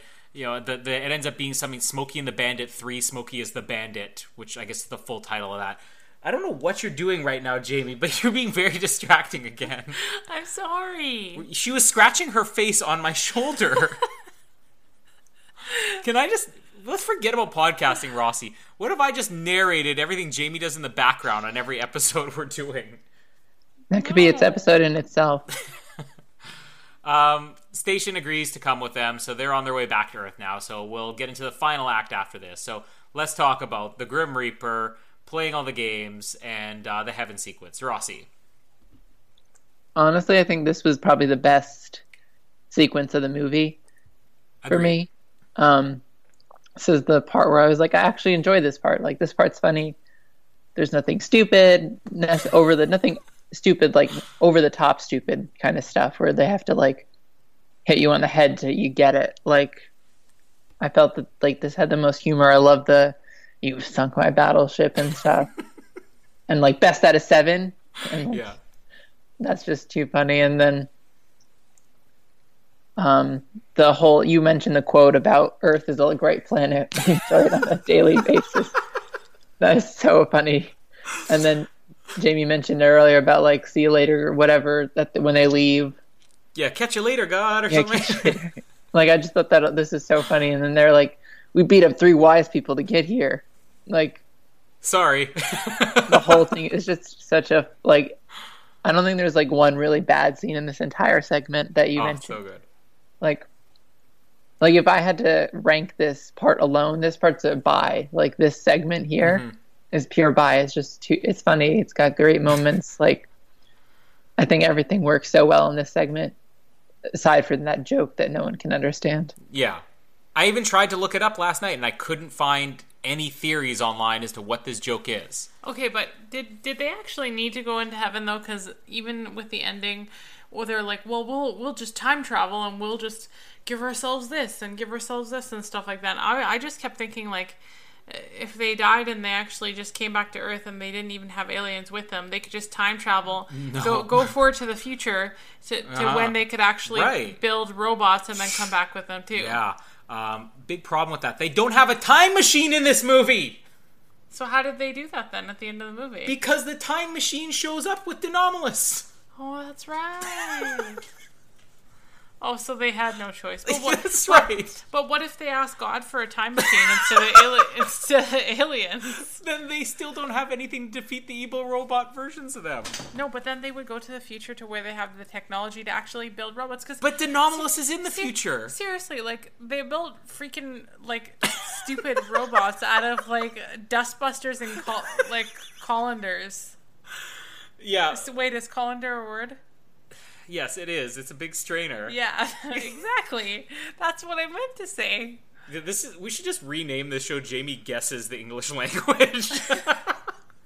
Well, no, seriously, but like you, they're supposed to, and I understand that they built them like you know, just in such a short time period or whatever. But it's like they're so crappy looking. Well, like, well and, and they we they- we finally talked about the scenes that you wanted to talk about, and you're like, "Can we skip ahead to the next bit?" but but I'm saying like for the robots, they really didn't serve any purpose. They're kind of useless. They killed the other evil robot versions of them. Oh, they didn't need them. and this that. movie is just about making everything as insane as it gets. I mean, the first movie, they traveled through time and had Abraham Lincoln and uh, Napoleon and Socrates and Joan of Arc doing an aerobics class and uh, Genghis Khan tearing apart a sporting goods store. How do we top that? Let's have. Bill and Ted versus evil robot Bill and Ted's. Uh, with good robot Bill and Ted's built out of dustbusters and colanders. And let's have the Grim Reaper and two weird aliens that merge into one alien. And let's have an Easter nightmare and a grandmother nightmare. And let's have possession of their dads and just whatever else we could throw in there. Is that too much to ask for just a decent sequel? And and was anybody else wondering earlier when the robots actually showed up, like why they're drinking Pepsi and stuff like that? Wouldn't that like fry their circuits? How is a robot drinking Pepsi? They're from the future. It's not, they're not powered by electricity. They're powered by nuclear fusion, okay? Okay, whatever. Can we talk about the robots when I get to it? Do you want to talk about heaven here or death? All the stuff you were begging to talk about for the last half hour? See you later, God. Anything else to add on this? Me? Yes. Oh, I don't know who you're talking to. Um, no. Now it makes sense with the whole time machine thing. I kind of didn't think That's the that. next sequence. We'll get there. I just said it makes sense what you said. Okay, but let's talk about the Grim Reaper games and the heaven sequence. Don't fear the Reaper. I heard that. All right. Jamie's got nothing to add on the sequence that she got begging to talk about. Oh, and what about like what about when they were playing Twister and and he had like the stinky feet? Did you think? Oh yeah, where he puts his foot in his face. Did you did that remind you of anybody? It did. I don't know if I'm allowed to say their name on the air. You can say it. That's... I'm not saying it because then people will tell me I'm a terrible husband. No, you're not a terrible husband. It's fine. No, I I actually have I have really stinky feet.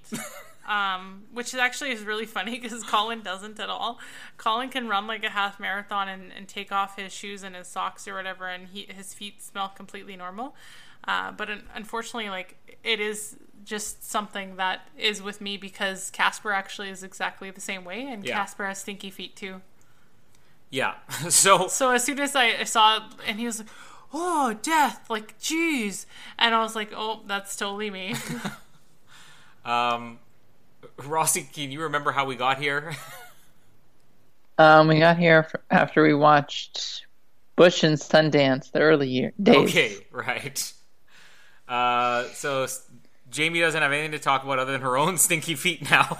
I will add a fun fact. I can add a fun fact. Go for it. Um, I'm looking at. I'm trying to. I was trying to find the parallel between the movie, like that he lists out, and the why it's a joke. Mhm. But there's a character error here, as the Reaper says, "Butch and Sundance: The Early Years," when the movie is actually called "Butch and Sundance: The Early Days." Oh, that must have been it.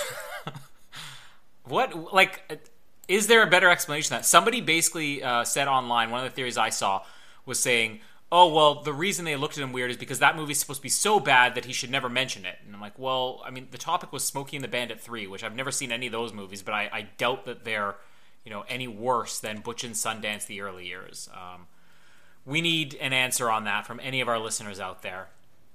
Uh, let's jump into the stuff back on Earth now, so we can give Jamie an opportunity to jump towards the battle of the bands before we're ready to get there. Oh man. Um, so when they get back to Earth, they go to a hardware store. Uh, well, first of all, they have the evil robot versions of them playing basketball with their head. Now, if there's one pointless scene in the movie, it's here because I tried to figure out why do we need to talk about this scene. For the most part, this movie does move forward the plot, but the evil ones playing basketball with each other's heads is just maybe a dumb joke. And then we have De Nomolos showing up in the scene saying, you know, we need to ruin them more. They're like, well, they're already dead. It's like, why don't we destroy their relationships? You've already dumped their girlfriends, which, hey, we forgot to talk about that scene, Jamie. So why don't we talk about that here too? So they bring them over, and they had the, the robot chubby comment that you loved when they looked at the pictures of the princesses.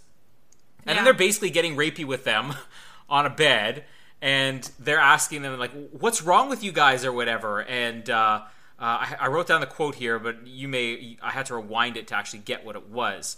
Um, where the evil robots, of course, are the ones being rapey with them. And uh, they said something like, uh, you know, we used to be a bunch of puss weeds, and now we're made of metal. So get over here and put out. And you loved that joke for some reason. Because it was just funny, and I kind of have, I don't know, a sixth sense of humor, I guess, like that. Where evil robots will rape women. I don't know, like, I just kept thinking about, like, the robot chubby, and I'm like, like, how does this robot actually have a chubby? And the fact that it's called a chubby is hilarious. Like, a chubby, like, it's, Yeah. it's so funny. Okay. Um, so they come back to life, but the evil robots are going to kidnap the princesses now. Why they need to do this, I don't know, because the girls have already stormed out on them and they didn't even try to stop them. Because they had to do something about their robot chubby. But they're not doing anything. They're kidnapping them and getting ready to kill them. So, yeah, some things in this movie don't really make sense. Well, yeah, Uh, because he looked at he looked at her picture and he said he had a robot chubby. So that was way earlier in the movie, and now we're later on. He wants to destroy their relationship. So, real Bill and Ted take station to the Builders Emporium, uh, which is the repository for earthly electronics and robot building materials. And I always love when Bill and Ted give these like really eloquent lines. Like my favorite one in the first one is where they show up in medieval England and they're just looking for people to bring back for their history report. And they ask a guy, "Do you know if there are any personages of historical significance around here?" It's like it's not something that these airheads should be saying, but that's just funny to me. Uh, they get all the materials, they build the good robot versions of them, uh, which, as Jamie pointed out, is just made of like scrap stuff you'd find in a hardware store. Dustbusters and colanders. I'm pretty sure you know the colanders were making up their chests.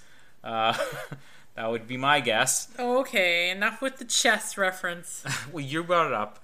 Uh, and uh, the, what else? When the evil robot Bill and Ted kidnap the princesses because they're at Missy's house, Bill says something like "Catch you later, future wife." Uh, station merges into one station, which is cool. The the two aliens blob together, and it's kind of simple effects, but I think the station effects are really cool. And station looks fun. I mean, it, it is a weird alien. They just had to throw something else bizarre out there for you. But uh, let's before we even talk about the scenes, Rossi, do you have an opinion on station one way or the other? I was, I don't know. I didn't think it was that weird. Um, it reminded me a lot of uh, another movie. It reminded me a lot of Halloweentown. Um, I don't know if you, either of you have seen that, No, I know of it though. but like they had just really poor costumes for that, and it just kind of reminded me of that. Like that's something you would see in that in that movie. So it it, it wasn't anything crazy to me. I thought it was weird that they transformed into a weird glob of mucus almost. That was really gross. But Jamie's looking up Ernest Scared Stupid because it reminds her of the troll from Ernest Scared Stupid. I'm thinking. Yeah. Okay. Well, do you have anything to add on Station as a I- character? I was just gonna say that I I, I bet nine out of ten that um the whole blob thing really grossed Rossi out. Did it gross you out? Blob It- Station. it was gross, but I don't think it grossed me out. Like I was just like, okay, that's weird, pointless, but whatever. Rossi, didn't you know that's how babies are born? Well, ew. that explains a lot. You could have told me that before Casper came, and I would have bought it. Um, so the good robot usses, as they call them, are uh, created, and they do look hilarious. And I just like the cheap effects on them. I mean, it's, it's all so much fun. Just they have the remote controls and everything, and I, I love the back forth conversation they have with Death here, the Grim Reaper, where uh, they're basically station. You made great robots, and he's like, "What about me?" And it's like uh, I helped with the shopping. I pushed the cart. I made the wigs. Like he's getting all upset that this is where Death goes from being at the beginning of the movie the most serious character who's kind of funny in a dry way to just being like completely over the top ridiculous. And William Sadler's just brilliant with it. Uh, so they make a comment about Station's butt here, his massive alien butt, and Death gets upset, you know, because uh, nobody's checking out his butt. um, and uh, the robot fights with him. So the evil robots are about to go on stage as the last band, and uh, Mrs. Wardrobe now asks, you know, oh, where's the girls? Oh, they're hanging from the rafters. We're totally going to kill them in the, the finale. And they're like, oh, okay, well, whatever. Good luck, guys. And they go on there and they basically are about to destroy Bill and Ted's reputation, I guess, or maybe allow De Nomolos to enslave everybody. Who knows what the real plan is, why they're still at the Battle of the Bands. But real Bill and Ted show up, says, no, we're the real Bill and Ted. And they've got the good robots. There's quick punch out between them, fight scene. Always good to have a fight scene here. I like that you made the actions to go I, along with it. That as I said, fight scene, I did see. like two punches, like jab, hook. You're so dorky. Uh, but this is very reminiscent of the first movie. This is where I like this movie is in so many ways like the exact same formula and very similar to the original, but yet it's such a completely different spin that it doesn't feel like just a remake. This isn't the Hangover 2 to the Hangover. You know, the first one ends with them having this very elaborate uh, presentation for their final history report on stage with lights and effects and everything, and this kind of ends up the same way. Uh, so after the fight scene, uh, the evil robots are dead, and uh, I should mention also the band that's playing. Uh, now, Rossi, I don't know if you're going to be familiar with who this band is, uh, but the band that's playing right before Bill and Ted is a real band. They're called Primus. Now, are you familiar with Primus? Mm, Not at all. Jamie, you know who Primus is, right? Yeah. Yeah, okay, so what is the famous Primus song that you hate that I love? Uh, what's the name of it again? I forget already. Winona's Big Brown Beaver? Yeah. Yeah. That's the one. Um, Rossi, I just, I'm gonna, this is in all honesty, I love the way that you will narrate facts and stuff like that. So as I'm going through this, will you please look up the lyrics to Winona's Big Brown Beaver by Primus? and then read that for us in a minute or two? I'm sorry that he's making you search for this, Rossi. I'm not doing all the work on this podcast. Uh, so Is it over yet? De Nomolos shows up. We'll okay. We'll, we'll get through this. This is the whole climax here. De Nomolos shows up, and he has a gun, and you know who knows what he's going to be doing. Is he enslaving? We never really learn why he's showing up at the Battle of the Bands. Um, he rigs the camera so everybody in the world can. Oh, sorry, I burped again. Ugh. Ew, jeez. I do not have the time. Why to do people this. still listen to you? Okay, Jamie, you have so far been staring at your own chest, scratched your face on my shoulder, and you're gonna be upset that I let a burp slip every once in a while. Well, nobody can see me. People hear that. Anyways, Uh, you know what I was thinking? That's actually that's where Superman. Uh, that's the same thing as Superman uh, for the whole video thing. What are you talking about? No, with with when Zod comes to Earth, it's the same thing. Oh, right, where he takes over and everybody's singing you their own language. did you think about that too? I was thinking, yeah, it was similar, except this has the sub. I was actually thinking, well, how come in China they're hearing him in English, but then they have the subtitles on screen? Yeah. So De Nomolos is basically taking over the world here. Uh, you know, Bill and Ted are about to stop him. uh, Bill and Ted come up with a plan, and this is kind of how it, close to the end of the first one they had a similar thing. It's like, all right, so when this is all over and done with, we'll go back in time. We'll put this prop here so we could use it then and escape from this cell. And they basically say, how about a sandbag? A sandbag falls down. It's really clever, like Doctor Who like plot. Uh, how do we stop De Nomolos? All right, well, when this is over, we'll get a sandbag. We'll get the time machine. We'll go back, put the sandbag. That'll knock out his gun. And then it's like, then we'll get a cage. A cage just drops out of the sky on De Nomolos. And he says, yeah, but when I get out of this, I'm going to give myself this key. And he unlocks his cage, and everybody's gasping. And uh, he's like, then I'm going to get myself this other gun. And he's about to pull the trigger. And then he pulls the trigger, and it just comes out Wyld Stallyns Rule, which is their band.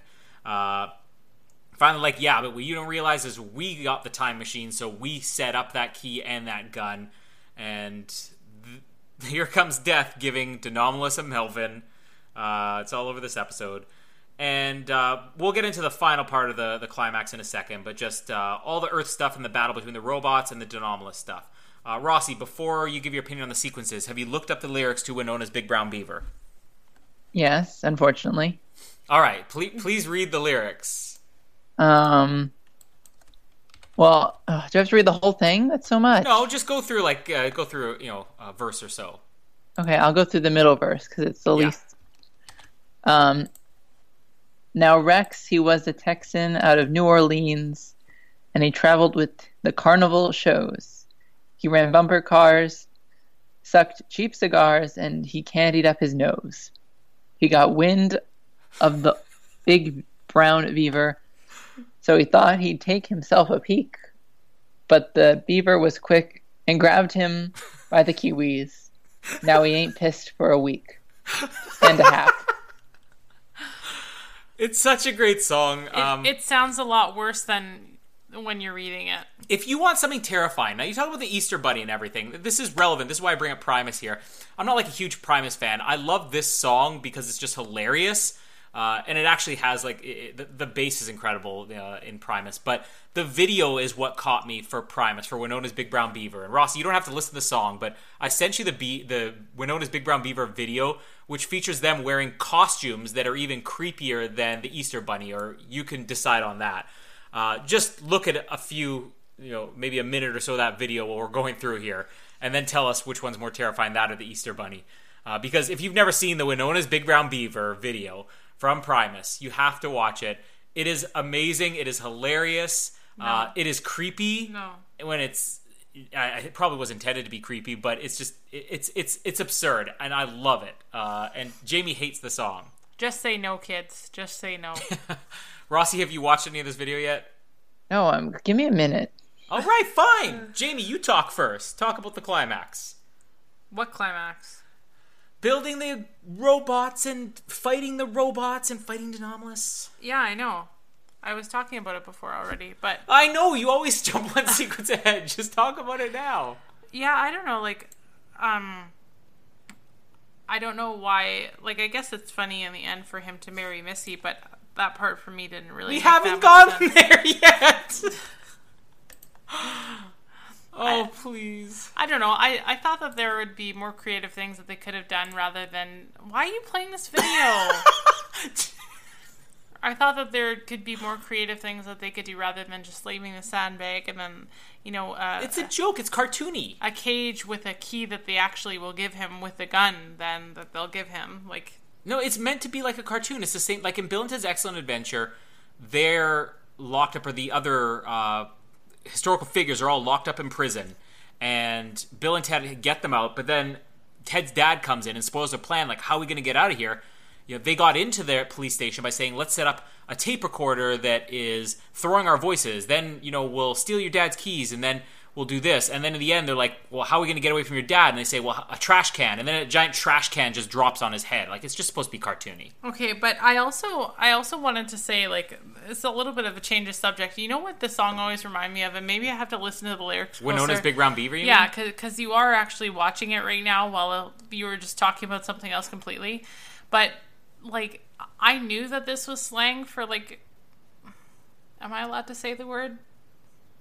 Like, uh, okay, I don't want to say the p word, so I'll just say a woman's private. Okay. I don't know if you know that that beaver is actually slang for that. I I probably didn't get that until now, but okay. Because just so you know, Rossi Colin's like super innocent. Uh, like- no. Uh, anyways, No, he I is. just don't. I don't. Yeah. So he he he, he doesn't get references like that, and he'll be like, "What?" oh, that's all you wanted to add? Well, I don't know. I just I just I said I need to look at the lyrics closer because I I never really thought about it. But Winona's big brown beaver sounds like it'd be like Winona's big brown pussy. Okay, I don't.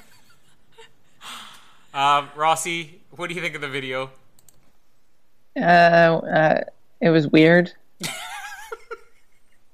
why? Why are you making me watch it? Like, This is just this is see we, we went through three weeks of fun, funny, and we need to instill some fear in the listeners here. And if the Easter Bunny didn't terrify you, Winona's Big Brown Beavers video will. I'd rather Talk be about- talking about Ted and Bill bogus Okay, whatever crap. To it then. Yeah, let's talk about the climax then. What you want me to talk about something now? Go for it. Um. Oh yeah, I thought that the the fight scene was so short, like because it took like one punch and those guys were dead, and I was like, "Oh, that was quick." And then I looked at the time and I was like, "Wait, it's not over." Ugh. and then the guy shows up in the telephone booth, and it was like going on, and and then the guys from the past show, the, the future show up, even though they like married the opposite woman or something, like. It, Well, that yeah, we'll we'll cover that next, but It was we'll just talk whole- about it now. It, the whole thing was just weird. That whole like, it does get really weird on the end. I'm going to agree with that. I did think it was funny though when they were the robots were about to start their performance, and they're like, "We are whatever the name of the band is. I forget. Wyld Stallyns. Wyld Stallyns." And then the real Bill and Ted show up, and the whole audience gasps and like looks Yeah. back and forth. I thought that the audience heads- reactions were funny. The head's darting back and forth. Like who who's the real? And then the robots show up, and it gets even more confusing. And it, I thought I thought that was good. Uh, I mean, the second part of this is Rossi kind of mentioned. You know, after they trapped De Nomolos, they're like, "Well, we still have this performance. Hey, but we still don't know how to play. Well, we got the time machine." So they disappear in the time machine and they pop back up, and you find out it's been 16 months later. I think they said. Uh, they said, you know, that was an intense 16 months of guitar training, minus some time for a honeymoon in medieval England. They've got babies strapped to their backs. Uh, Bill's baby's named Ted. Ted's baby's named Bill. They introduce themselves. Uh, Ted, I don't even know who he's supposed to look like here. Could you describe what his look is, Jamie? I don't know. Didn't he have like a soul patch or something? Yeah, kind of had a soul patch. I don't know. You, which you think is hilarious. You make fun of Keith Urban for having one. I make fun of Keith Urban for a lot more than that. Uh, and Bill's got this big ZZ Top beard. Uh, so Which they would look take ridiculous. way longer than 16, 16 months. months to grow. Yeah, well, maybe they had extensions where they went. Like And and like, has anybody thought about the fact that this this movie um, this movie is actually the second time or the fir- first time that Keanu Reeves is actually traveling somewhere via telephone, and The Matrix is a second. I hadn't pieced that together. Yeah, that phones allow him to travel through dimensions or time or whatever. No, that's interesting. Whoa. Pub trivia whoa. night. Yeah. uh, you know, we've gone through this entire episode, and Jamie's not even talking about Keanu Reeves. Uh, maybe we'll mention the performances on the end of this. I'm trying not to embarrass you. Oh, please. I love you. Yeah, like you haven't done enough embarrassing things so far on the air. We've been married five years, people. Almost. Uh, let's see if we get there. uh, so they basically perform their final song here, which uh, it's I don't know if the song's ever supposed to be the same thing, but the song that plays at the end credits here is a Kiss song. God gave rock and roll to you.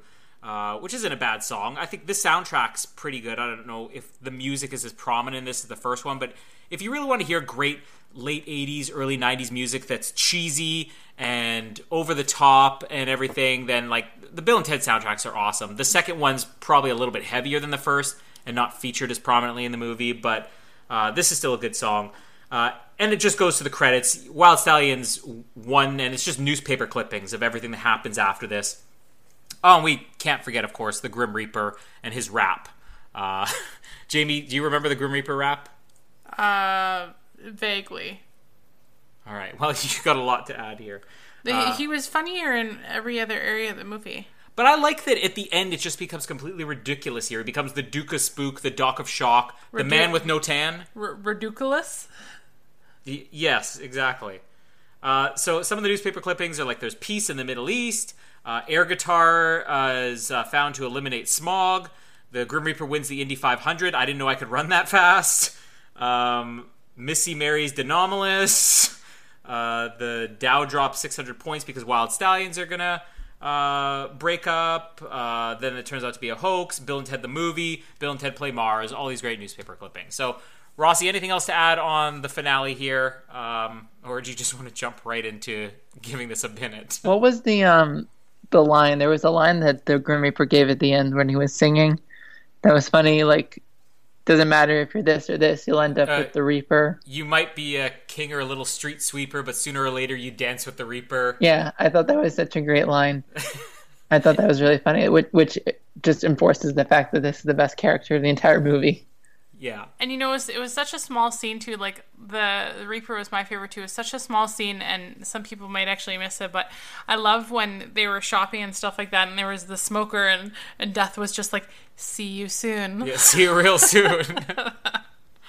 yeah, and that's another cameo. That's oh, the and, director. and Colin Colin was like r- rolled over laughing almost when he was like, "Get down with your bad self." oh, then it's do do do do do. I just I love and, and I love when they were shopping and he was looking at like what was it like a rake or something and he was like comparing it to his scythe and he's like huh Yeah. uh, nah I won't Yeah, He's just the Grim Reaper shopping at the Builders Emporium, and the fact that they're walking around with two aliens and nobody's looking odd at them.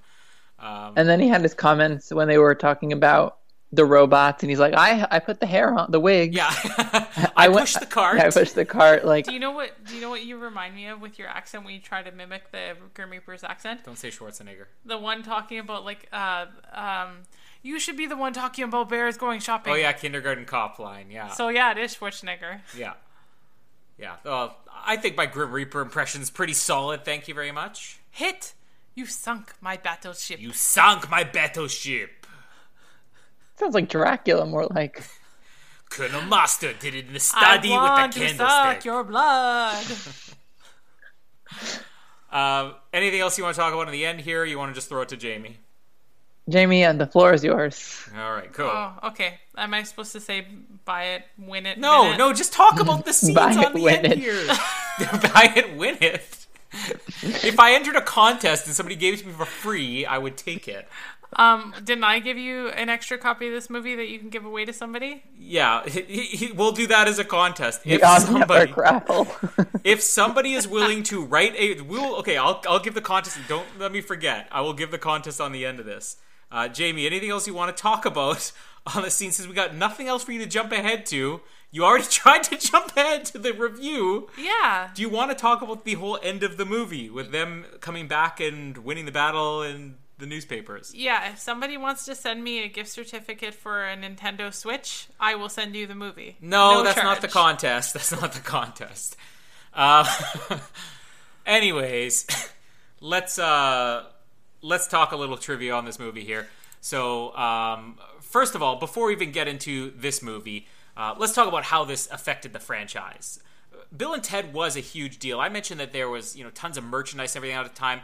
There was. Um, uh, the video game, which I've never been able to play for the original Nintendo. I remember I found it at one point at a video store, and I was too young and dumb to realize you needed a membership no matter where you went. So I tried to check out the game, and they said, "Oh, you need to have a membership here." And my mom never got me a membership to that place, so I never got to play the Bill and Ted game, sadly. Uh, but yeah, there were video games of Bill and Ted. There was an animated series, which is actually really good. Uh, the, if people have a chance and you're a fan of Bill and Ted, go and watch the animated series. You even had voices from George Carlin, who plays Rufus, and Alex Winter and Keanu Reeves. Uh, they even had a live action Bill and Ted TV series, which I have never seen other than just a few clips of it. But I think both of those, like the animated and this, only lasted a season. Do you want them to release another movie?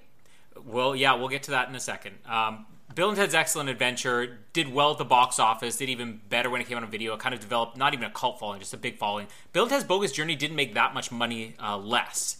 Uh, it, it, did pretty much the same, but it was just considered a disappointment at the time because of much bigger budget and the expectations that it would have been, you know, a huge. I guess you could almost compare Bill and Ted to something like Austin Powers, where Austin Powers 1 wasn't the hugest hit eh, as far as how much money it made in theaters, uh, but it developed such a huge following, you know, through video and everything that by the time the second one came out, it was the biggest thing there was. That was kind of what was expected of Bill and Ted's Bogus Journey. Never amounted that. I remember the reviews at the time just destroying this movie, and it took a couple of weeks before I was able to go see this. Uh, and I remember hearing on like the radio or TV and stuff, they'd review it, and people saying this movie's just terrible. But then I saw it, I'm like, this is a fun movie, and it's the reputation has improved a lot over the years to the point where now, whereas the first one, you know, has like a huge following and everybody pretty much loves it. The second one, people are still divided, but it leans more towards people thinking this movie's so outrageous that it's actually really fun. Uh, I have a feeling that's not what we're going to get with the reviews. Uh, third part. So, oh, for years I, I used to actually draw my own posters of what would a Bill and Ted 3 be, what would a Bill and Ted 4 be, and I'd draw my own posters like Alex Winter, Keanu Reeves, and I'd put like the plot, Bill and Ted's whatever, whatever. And with Bill and Ted 3, it was never going to happen because the perception was Keanu Reeves would never want to do this. Uh, 2010 comes along, and Keanu Reeves himself in an interview says, Yeah, I, I totally want to do Bill and Ted 3. And we've talked to uh, the, the screenwriters, Chris Matheson and Ed Solomon, and they have a script. And this is like seven years ago. And he says, I would really want to do this. And I thought, well, just nostalgia. Well, seven years later, Keanu Reeves himself is still mentioning this. And not just like, well, we're working on it, saying the script's done we're just trying to get it worked out. They even hired a director at one point. I don't know if he's still attached or whatever, uh, but this thing is still in the works. And as recently as when John Wick 2 was being promoted a few months ago, Keanu Reeves still talked about it. And what is known about Bill and Ted 3 is actually really clever. So even if you guys don't like this movie, I guarantee the third one would be a blast because the idea is Bill and Ted are now middle aged, they're in their 40s, maybe 50s, and they never amounted to anything. So somehow maybe they had that performance at the Battle of the Bands and none of those other things came true. Uh, they're living miserable lives. Their wives don't like them. Their kids don't like them. And somebody else comes back in time, like Rufus, and says, You need to do something. Otherwise, if you don't write this song to save the world, the entire universe is going to be destroyed. And it becomes this big thing with time travel again. And with the whole universe being at stake, it sounds like a really clever idea. Even the title was revealed this year. It's going to be called Bill and Ted Face the Music. I really want this movie to be made. I'm just saying that. Um, we'll get into the reviews before we talk about whether you guys want a sequel. But Rossi, uh, I'll give you the pleasure of just getting this over with, since I know where you're going. Buy it, bin it, rent it. Bill and Ted's Bogus Journey. Um, I'm torn between two. I'm torn between either completely binning it or binning it. So, No. I don't know where I want to go. I think I'm going to take the ladder. I'm just going to bin it. Oh. But you did state that if this movie were just the Grim Reaper sequences and the Heaven sequences, you would have bought that movie.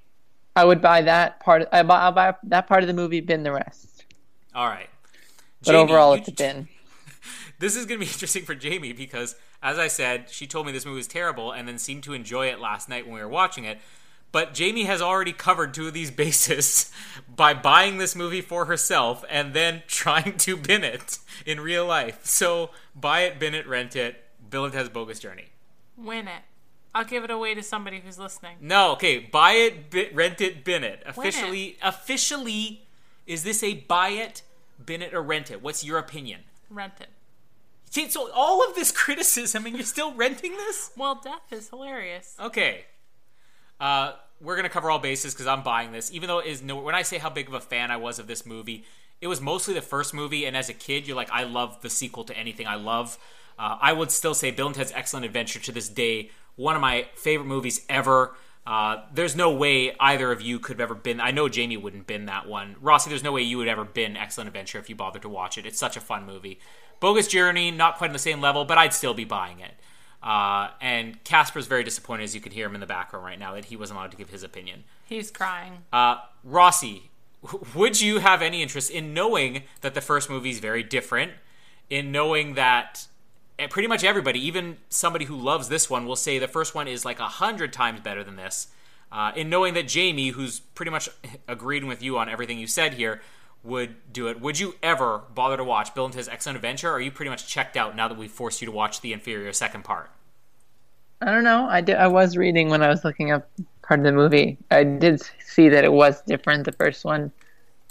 I don't know. It sounds more interesting than this concept. Um, just the idea of going across history and everything. Um, it sounds more interesting than this, so maybe, but I don't know. I'll have to wait like a good few months to recover from this. See, this is the real tie into Halloween here. It was giving Rossi his own personal hell. um, would you ever bother to go out, like if Bill and Ted 3 comes out next year, would you watch Bill and Ted 3? I would consider it if I've seen the first, if I saw the first one. Okay. So we have a whole panel here that will come back for Bill and Ted 3 if it gets made. So Keanu Reeves. D- Don't count Alex me in. Don't pencil me in yet. I am penciling you in. I have a busy day that day. If you ever want to cover your favorite show next year, then you're going to have a free schedule for the whole month when Bill and Ted Face the Music comes out. Fine. There we go. I I, I know how to leverage people. Um, I'm sorry, I'm having a baby that day. Yeah. uh, I don't want to know who with. Um, so, can we take away from this as we end the Halloween month here? We've pretty much covered all stuff that's funny. None of it's really terrifying, but this one does it fit as much with Clue and Parks and Recreation Halloween and Charlie Brown uh, Great Pumpkin as kind of an odd Halloween classic? I just feel bad that people had to, you know, go from one of the best movies It's one of the worst movies. I will give you if if I had to choose which was a better movie, I would pick Clue. But because this is a childhood favorite of mine, I'm way more attached to Bill and Ted's Bogus Journey. But yeah, I will give you Clue was the better movie of the two. And thank you to everybody who downloaded the Clue episode too. I didn't expect for a movie that made way less money than Bill and Ted's Bogus Journey to get as many downloads as it got. Uh, so uh, thank you for listening to all of these episodes as well, people. And we can reward you for that. Um, chances are nobody's going to take this up uh, us up on this, but if you are listening to this episode, I hope to God you have seen Bill and Ted's Bogus Journey, because otherwise you are so confused right now that you don't know what you've spent an hour and a half listening to. it's Um, okay. I don't know what I spent half an hour doing either. yeah.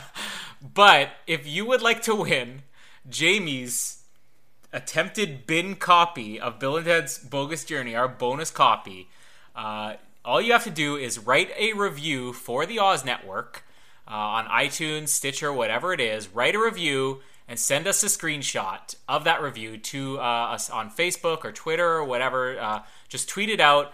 Tag the screenshot of you writing a review, official review on iTunes or Stitcher of the Oz Network, but in that review, just make sure to mention something about Bill and Ted's bogus journey, or Jamie staring at her chest, or scratching her face against my shoulder, or nightmares of Care Bears, or anything related to this episode or Bill and Ted's bogus journey. So we still have two copies of that movie? Yeah, we do. We still have your copy. Oh, okay. So if that if that if It's that is you, if you will write a review for Bill and Ted's Bogus Journey, uh, not even this, just the Oz Network, Stitcher, iTunes, whatever, and reference Bill and Ted's Bogus Journey or anything to do with this episode, send us a screenshot of that. We will send you free of charge Bill and Ted's Bogus Journey attempted binned copy of Jamie Hilding. Woo. And Rossi, you're not allowed to enter this contest. I wouldn't even try. Um, that's it for this week's episode. Uh, we don't. I mean, we got lots of other things going on. You know, you can listen to our DC episodes, which we're coming close to the end of. We got Wonder Woman that'll be coming up uh, later in the week. Uh, so that'll be an exciting one because I'll get to talk about something, as Ben mentioned, for the first time ever, talk about a movie twice because Jamie and I covered that in the review, and then we're gonna get to come back and uh, do a full recap of that, which we've never actually done since we've done the Oz Network. So that's gonna be fun. Uh, other than that, lots of TV show stuff going on. Lost, which uh, Rossi, are you uh, a Lost fan? No. Rossi, No. not Jamie. I've never seen. So I've never what- seen anything more than the first episode. So no. That guy on there is just so repulsive. Yeah, we know your feelings. Um, but that explains why nobody's listening to Lost podcast. No, listen to the Lost podcast because if you want to get into a show, we're, we're starting a show from the beginning, much like Ben's been doing with Nip Tuck and third watch and all that, getting a lost from the beginning. But a show that's more recognizable than the other two. Yeah, exactly. Uh, but uh, we do have something which we don't want to tease just yet, but coming soon to the Oz Network, hopefully sometime in the next few months. Uh, Rossi and I, and Jamie probably as well, will be starting another show from the beginning. Uh, it'll be a comedy this time, and uh, that's probably what we're going to be working on for the next little while. Sein- uh, not Seinfeld. Uh, I don't know how a Seinfeld podcast would go over. What about Sex in the City? No. You would have to make me lose a bet to have me podcast Sex in the City, or bribe me with podcasting something of equal excellence, uh, or not equal. She'll give you uh, Bill and Ted's bonus appearance. I just want to mention I'm going through the quotes here, trying to come up with something for the end of the episode. I missed another one of my favorite quotes from this movie when they're climbing up uh, in hell and it's if I die, you can have my Megadeth collection. But dude, we're already dead. Oh, well then they're yours, dude. I love that. I love that they also list on IMDb. They don't list them as Bill and Ted. They list them as Dead Bill and Dead Ted. Uh, anyways, uh, lots of exciting stuff coming up. Um, we may be back for something. Uh, oh, that's right. Thank you for reminding me, Rossi. Uh, we do have one other Bill and Ted thing to cover here. As we've been doing on all these, which character are you? So uh, I'll start first. Uh, this was a quiz on which Bill and Ted character are you. So we did the Parks and Rec one, we did the Clue one, we did the Charlie Brown one, and now we're doing Bill and Ted. I came up as Rufus. So it says, You are Rufus. You are the one who guides Bill and Ted through their excellent adventure and bogus journey. And you're also an incredible guitar player. Um, I wouldn't say I'm an incredible guitar player. I just simply know how to play the instrument. And one of the questions was, Do you know how to play guitar? I think. so that's how I came up as Rufus. Uh, Rossi, who are you? I am. Let me pull it up. I am Billy the Kid. So that's from part one. Yeah, well, it gave me that. Weirdly enough, I I got my like it gives you a breakdown of the answers, what character they were most like, mm-hmm. and I had equal Grim Reaper and Billy the Kid, but somehow I'm Billy the Kid. So I'm a famous Western outlaw. You love to show women your wanted poster and to shoot your gun. Sounds just like you, Rossi. Um, Jamie, read yours. Uh, so I got Grim Reaper. It says, You are death itself. Unfortunately, death does not have much confidence in itself. You strive to be accepted, I just want people to like me. You've quoted that on every podcast. and when that chance finally comes, you are stuck following around some of the dumbest teenagers who have ever existed. But it's not all that bad. You also have. You're also. What? You're You're- also to. It's I think it's supposed to say the bassist. You're also the bassist to the greatest band that has ever existed. Is that Primus? No. Okay. um, yeah. So I don't know. Would, if you had hoped for any historical figure, would it have been Billy the Kid?